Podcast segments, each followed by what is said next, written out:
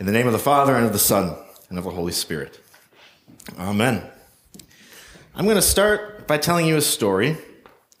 And uh, if this starts to feel familiar, um, I'm not going to ask you to raise your hand. I'm not, I mean, you can, you can, like a good Lutheran, smile as loudly as possible. It's a story about you. Not you as a church, and, you know, not like us together here in this room, but it's a story about you and your life. And it's a story about me and my life. The other day, just go with me here. If I, if I don't get all the details right, remember, I'm trying to tell a story about like 115 people at once, okay?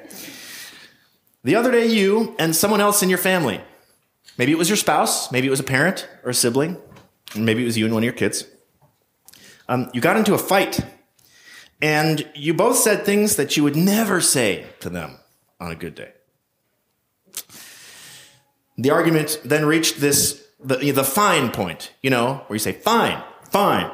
And then someone walks off and someone slams a door and the hot war transitions to a cold war. Where you pass each other in the hallway, like, oh, you live here too. Sorry, excuse me. Yep, you're going through, you know. Um, you know, you're, things are weird, you know, the physical affection is all gone. Okay. And then you've got to go back to work, or you got to go to school, or you got to try to write a sermon. And you feel stuck. Like you're stuck in first gear. Like you're moving at a crawl, a, the speed of molasses in February. It's a little faster than molasses in January, but it's still slow. Because your mind is elsewhere, your heart is elsewhere. Your feelings were hurt, but you also hurt that other person's feelings. You sinned against them, and things are not okay. And nothing has been done to acknowledge that, to try to make that right. But you're just trying to go, you know, put on a brave face. Hey, I, you know, everything. Oh, how are you doing today? Oh, I'm great. You know, can't complain. How about that weather, huh? Or, you know, trying to write a sermon. Like, what am I supposed to say when I'm feeling like just a garbage human being? And I'm supposed to get ready to preach. King David, if, if that sounds familiar to you, and you know, you can nod or blink once, twice, or three times. You see what I'm doing here? Anything you do tells me that yes, I'm familiar with this. If you're familiar with this, that's great. Because King David, who wrote the sermon text for today, Psalm 32, he was familiar with this too. He said, When I kept silent, my bones wasted away through my groaning all day long. I feel like I can relate to that. When I kept silent, something ate me up on the inside all day long. And, but here's the thing we are so twisted and corrupted by sin that even though it's painful and difficult, it's still somehow easier to just like not address it. It feels uncomfortable to clear the air. Like we want to avoid conflict, right? Because we're all taught as kids be nice. And we just had this big blowout fight, maybe. And the last thing we want to do is head right back into that. So we're going to kind of just keep on keeping on and let things simmer down, and maybe, you know, everything will just turn out all right after all. And as part of doing that, every now and then we'll say things to ourselves like, he started it. or, or we say this one, this is good. I was only telling the truth. And sometimes the truth hurts. Sometimes the truth is unpleasant as a license for, you know, being a bit of a jerk. Scripture calls this covering our iniquity, as if we were to sweep it under the rug. And iniquity is a word used interchangeably. Is I'm this is popping again, isn't it? I gotta I gotta work on this. It's all right. It's a good time for me to adjust the microphone. Somebody can catch that alarm too. All right. Iniquity is used interchangeably with wrongdoing or sin in the scriptures. Sin. You're a sinner. God knows it. We all know it. Your family knows it.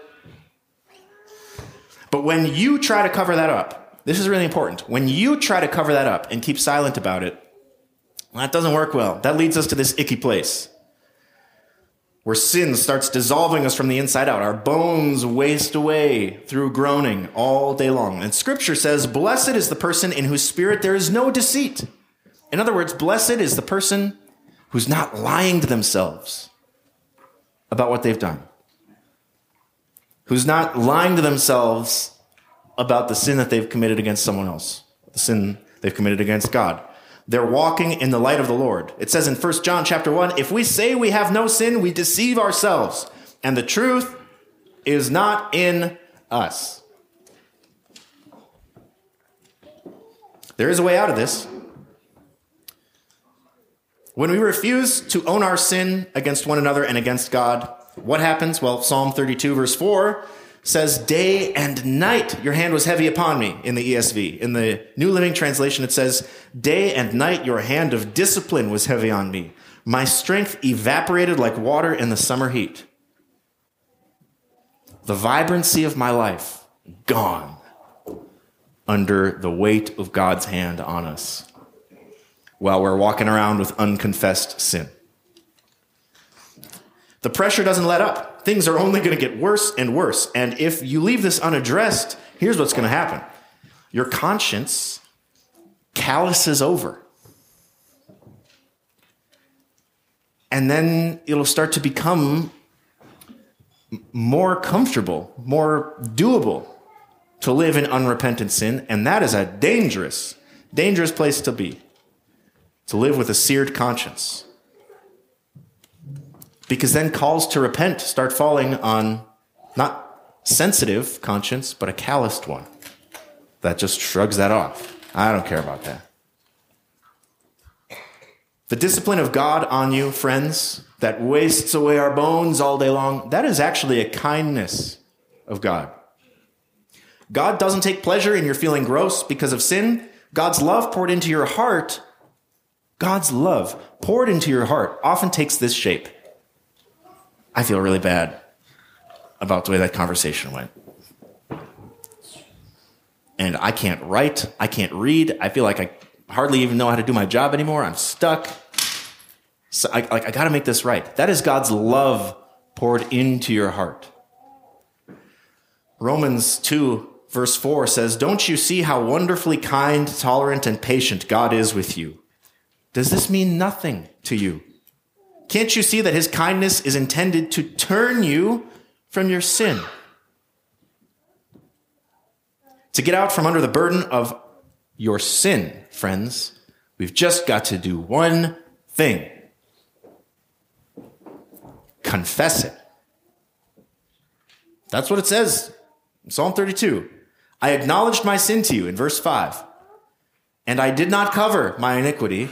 I said, I will confess my transgressions to the Lord. And what happens?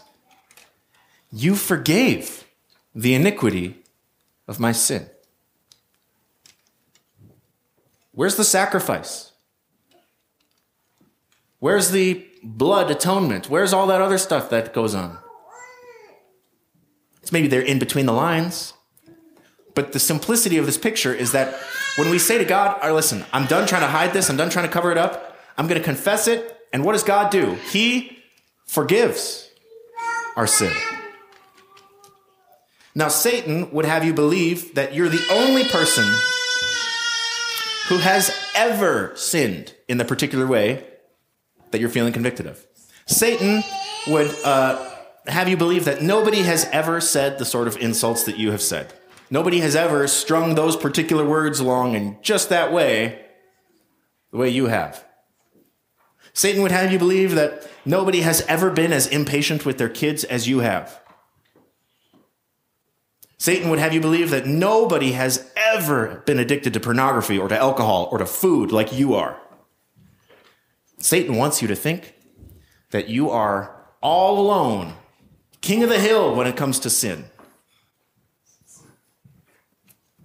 That you've somehow got more sin than God has forgiveness for. And that the safer thing to do is to just not open up about any of it.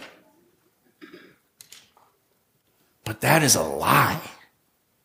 That is a lie. There's no way that we can out sin the forgiveness of Jesus. You feel me? You can't use up that gas tank. Why did Jesus come into this world after all? Why did Jesus go to the cross? What did he come to do? You can just shout it out. That's okay. Anyone? I should ask one of my confirmands. Lauren, you feel like answering this right now? No? That's okay.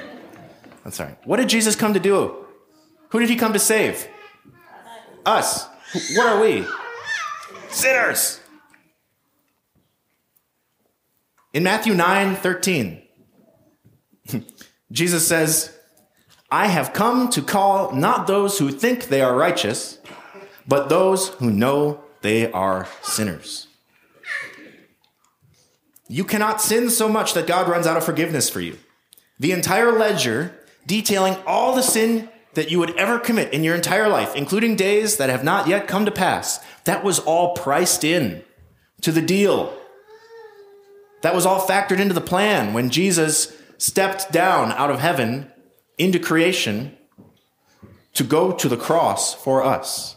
He didn't pay for just a certain amount, and we all got to be, you know, kind of careful to not sin more than that. Otherwise, oh, what are we going to do then? Right? Jesus' blood only covers part of that. No, Jesus' blood covers all of it. So don't act like you don't regularly sin and need to ask for forgiveness from God and from others. That attitude, right, is what results in our strength being evaporated like water in the summer heat or like, you know, ice melt off the parking lot on a 24 degree and 24 degree day in February. It's just gone.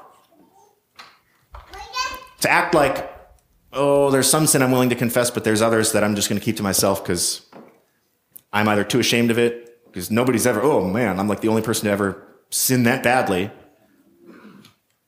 or I've just sinned too much. I can't keep asking for forgiveness for this one thing. You know who's telling you those things? That same voice that slithered up to Eve and said, Did God really say? Right? Satan tricked her. He used some things that God did say, but he rearranged them and he added some other stuff that God didn't say. We can't listen to that voice. It's not our sin itself that results in us wasting away under God's hand of discipline. It's when we ourselves try to cover our sin. That's what David said. He said, I'm not going to cover my sin anymore. I'm not going to try to hide my iniquity. I'm going to confess it. When we acknowledge our sin to God, when we uncover our sin, we don't need to be afraid because the apostle John, once again from 1 John 1, he says this, if we are living in the light as God is in the light, then we have fellowship with each other and the blood of Jesus, his son, cleanses us from all sin. And King David in our psalm says this right at the outset, blessed is the one whose transgression is forgiven, whose sin is covered. Covered. Blessed is the man whose sin is covered. But I thought we weren't supposed to cover our sin. You get why that's kind of weird? Our sin does need to be covered, but when we try to cover it, we get ourselves in a bad situation. This is why in the Lutheran Church we're so insistent on uncovering our sins so that Jesus can cover them. What does his blood do to our sins? It washes them away. It covers over our guilt. We confess our sins all the time so that we can hear God's promise of forgiveness.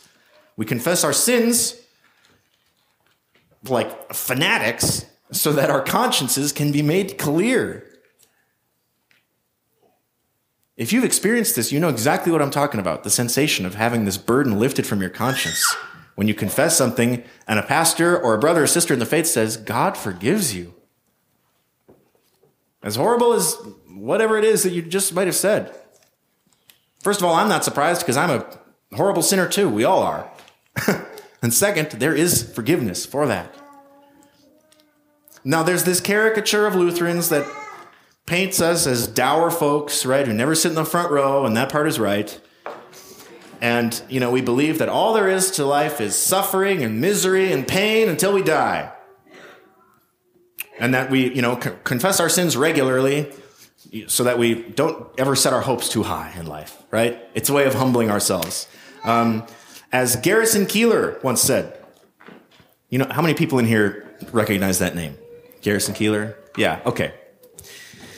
He said, We come from people who brought us up to believe that life is a struggle, and if you should feel really happy, be patient. This will pass.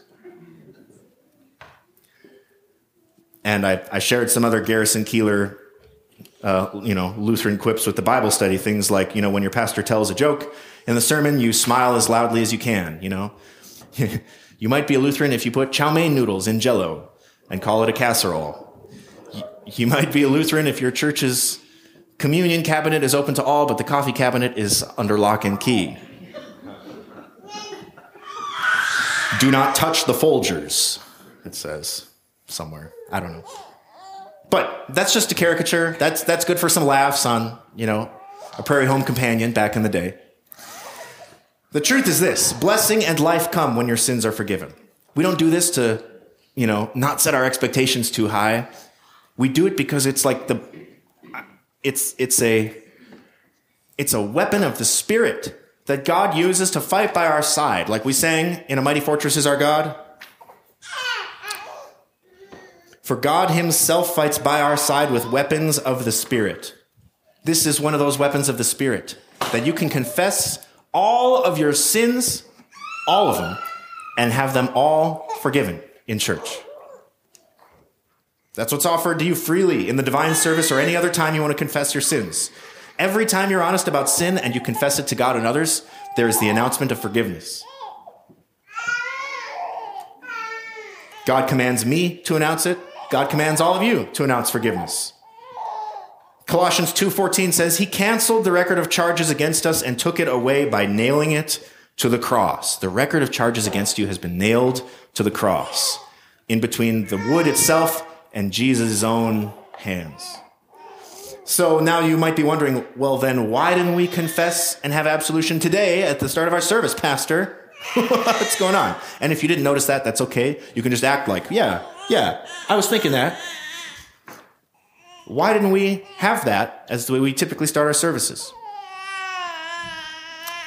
And that would really cut the legs out from this, you know, from under this entire sermon if we just were not going to have confession and absolution. But what we're going to do now, and at least for the entire season of Lent, if not longer, is we're going to let God's word, specifically God's word of law, convict us of our sin.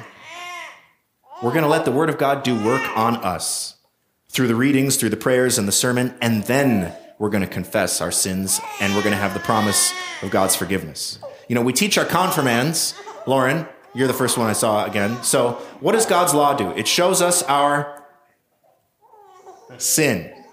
Yes. God's law shows us our sin. I could have asked Laura too. She's up there. Next one's coming to you, Laura. Okay? And then there's Kelby. Great. God's law shows us our sin. But if we confess our sins, if we have an invocation and we confess our sins before God's law has showed us anything, what are we confessing? We're going to give room for the Holy Spirit to convict us through God's word in the service. And then we're going to hear absolution pronounced as if hearing the very words of our Lord Jesus himself I forgive you all of your sins. And then we're going to agree with King David. What joy for those whose disobedience is forgiven, whose sin is put out of sight. The peace of God that passes all understanding guard your hearts and your minds in Christ Jesus. Amen.